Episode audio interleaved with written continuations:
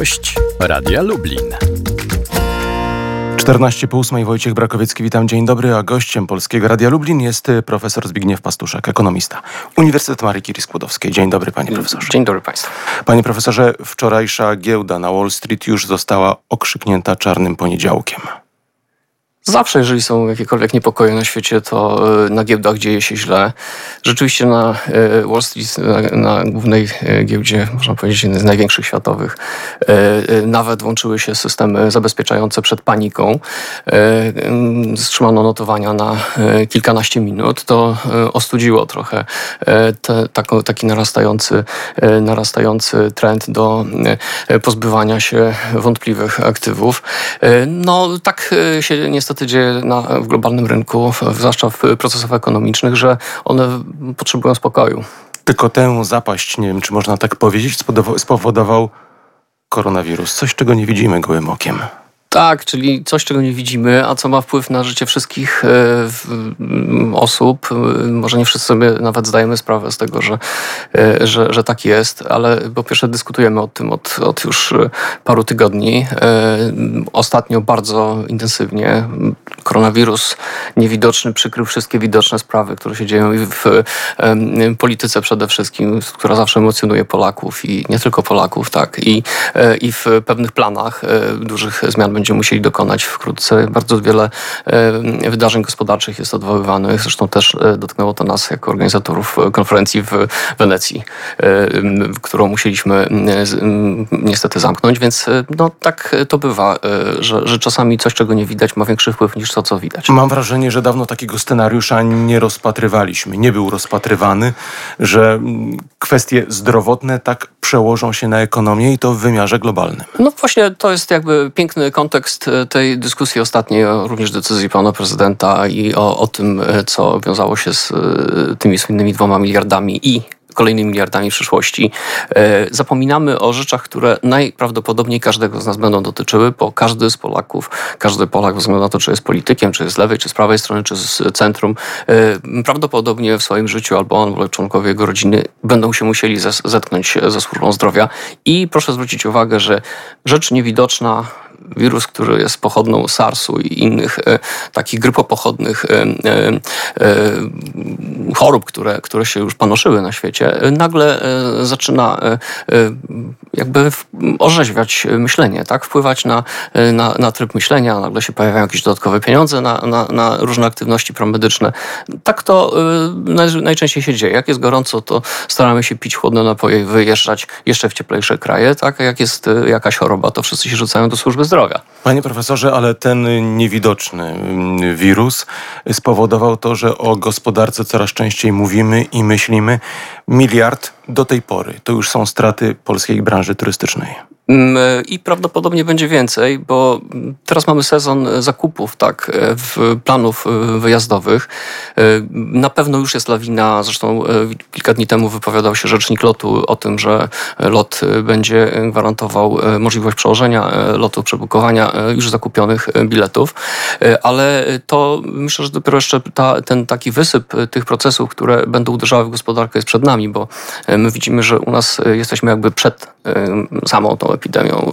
To na razie są tylko e, pojedyncze przypadki jeszcze pod kontrolą, e, pełną, pod, pełną kontrolą e, naszych służb, ale wszyscy sobie zdają sprawę z tego, że to jednak musi nastąpić, co jest nieuniknione. Włosi również mieli niesprawną kontrolę, chociaż też wiemy, że włoskie podejście ma trochę cech polskiego. My tak raczej żyjemy żywiołowo i potrafimy się sprężyć, jak już naprawdę jest źle, więc prawdopodobnie Włosi przyjęli takie właśnie podejście do tego, co się u nich dzieje, ale nasza branża niestety cierpi a z tą branżą są inne powiązane. Bo to są, panie profesorze, nie tylko mm, te biura, które sprzedają na przykład wycieczki do innych, to się tak nazywa, destynacji na, na świecie, ale to są przewoźnicy, e, to są ludzie pracujący w tych biurach, a gdzieś na miejscu to są nie tylko hotelarze, ale to jest cała branża, która te hotele musi mm, zaopatrywać od, mm, od jedzenia poprzez sprzątanie, pranie, czyszczenie i długo, długo by wymieniać.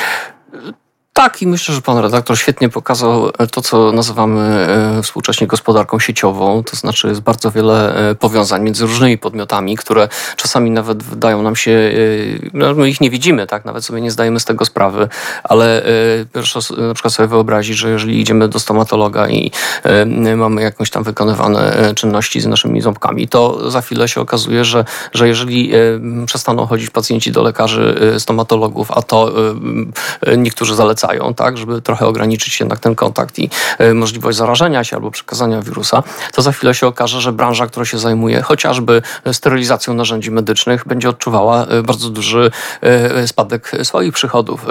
Może się tak też okazać, że firmy, które pracują w Lublinie, ludzie, którzy pracują w Lublinie w miarę spokojnie, gdzie jeszcze nie mamy żadnego przypadku tego wirusa stwierdzonego, którzy na przykład pracują w strefie ekonomicznej albo w innych firmach, które na przykład świadczą usługi dla podmiotów zagranicznych w ramach outsourcingu czy offshoringu, y, mogą y, odczuć skutki zmian, które zachodzą teraz w Niemczech, w Holandii czy we, y, we Francji. Dlatego, panie profesorze, polscy pracownicy, pracodawcy coraz głośniej mówią o zawieszeniu opłat związanych chociażby z ZUS-em?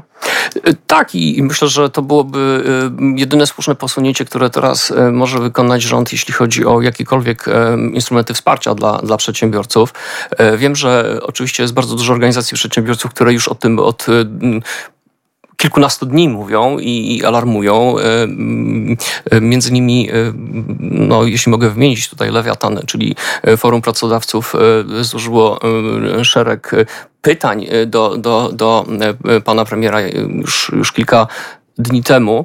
E, dlaczego, dlaczego rząd powinien zareagować? Dlatego, że no, koronawirus, czy w ogóle zdarzenia losowe, czy, czy różnego rodzaju katastrofy są zdarzeniami losowymi. Tak? To znaczy przedsiębiorcy e, nie mają, czy rynek nie ma na nie wpływu. Natomiast e, wpływ na to, co się dzieje z przedsiębiorcą ma bardzo duży oczywiście wpływ ma rząd, który specyficzne podatki nakłada, ZUS i różnego rodzaju opłaty, czy też podatki związane z prowadzeniem działalności gospodarczej są uzależnione od aktywności państwa. I teraz, jeżeli e, przedsiębiorca w sposób niezawiniony odczuwa skutki tych negatywnych zmian, to jednak e, politycy muszą e, przedsiębiorcy pomóc, bo w konsekwencji braku pomocy, czyli dalszego oczekiwania opłacania różnego rodzaju składek, może doprowadzić to do tego, że firmy zaczną upadać i wtedy pojawi się duży problem społeczny, ponieważ my się chwalimy na razie nie najniższym bezrobociem od, od wielu lat, ale za chwilę może być to olbrzymi problem. Podobnie jak inflacja zresztą.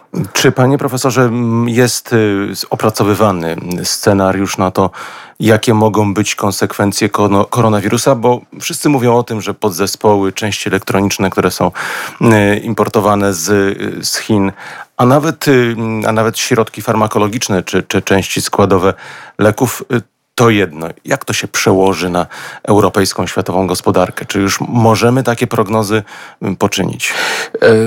Panie redaktorze, jeśli chodzi o w ogóle współpracę gospodarczą, taką międzynarodową, teraz większość chyba produktów powstaje w takiej współpracy, e, mamy do czynienia z globalnymi łańcuchami dostaw. One mają e, taką swoją inercję, taką pewną bezwładność. Znaczy, kiedyś e, oczywiście przedsiębiorstwa produkowały bardzo dużo produktów na zapas, do magazynu i możliwość zaspokojenia jakichś skokowych zmian zapotrzebowania rynkowego była bardzo prosta. To znaczy wystarczyło z magazynu wydać odpowiednią ilość produktów. Teraz coraz częściej produkcja ma taki charakter który my często studentom przekazujemy. Mówimy o systemach, tak zwanych systemach just-in-time, produkcji na czas, czyli pod konkretne zamówienie w niemalże takim rygorze minutowym czy godzinnym powstają różnego rodzaju produkty.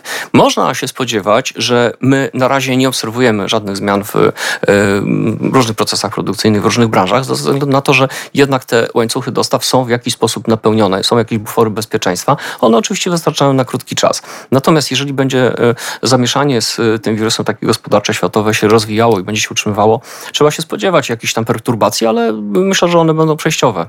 A może to jest tak, długo się zastanawiałem, czy to pytanie zadać, a może to jest tak, panie profesorze, że wpisujemy się w pewną spiskową teorię dziejów, że taka, że wojna albo tak, tego rodzaju, y, może nie konflikt, ale, ale zapaść jest pewnego rodzaju elementem oczyszczania rynku z elementów słabych. Może podam taki przewrotny y, przykład, y, ponieważ jestem szczęśliwym właścicielem, posiadaczem, wychowawcą kota y, mojej córki, która wyjechała na studia i został kotek z nami, więc często mamy wizyty u pani weterynarz, która mówi, że no tak, koty, które regularnie oczyszczamy, zresztą dotyczy wszystkich zwierząt, one mają taki problem, że nie zarobaczają się. To znaczy one cały czas mając różnego rodzaju leki przyjmując, powodują, że żadne bakterie, wirusy i inne żyjątka ich tam nie dopadają. W związku z tym one tyją. I myślę, że z gospodarką i w ogóle z polityką, z, z, wszystkimi relacjami społecznymi właśnie jest tak jak z tymi tłustymi kotami. One muszą się w pewien sposób zarobaczyć, żeby zaczęły ponownie żyć i funkcjonować i wyglądać e, tak jak e, trzeba, czyli zachować naturalną linię. To, o czym pan redaktor mówi, na pewno się wydarzy. To znaczy padną na pewno słabe przedsiębiorstwa, albo małe, albo mało wydolne i będą miały problemy gospodarki, w których odpowiednio politycy rządzący nie zareagują. Natomiast e, w, tak jak rozmawialiśmy, wiemy o tym, no, gospodarka nie znosi próżni i za chwilę e, pojawią się e, inne możliwości zastąpienia tych, którzy wypadają z rynku. To takie jest naturalne. Najprawdopodobniej będzie to nas wszystkich drożej kosztowało na początku, na pewno wyższe ceny będą, ale e, ten rynek musi żyć, on jest rynkiem konkurencyjnym, jest niewielu monopolistów, na szczęście na świecie i na pewno to nastąpi stabilizacja. Tylko musi być jeden warunek spełniony. To, czego nie widać, musi być niewidoczne, to znaczy musi zniknąć. Zbigniew Pastuszak, ekonomista z Uniwersytetu Maryjki Skłodowskiej. Dziękuję panie profesorze. Bardzo dziękuję.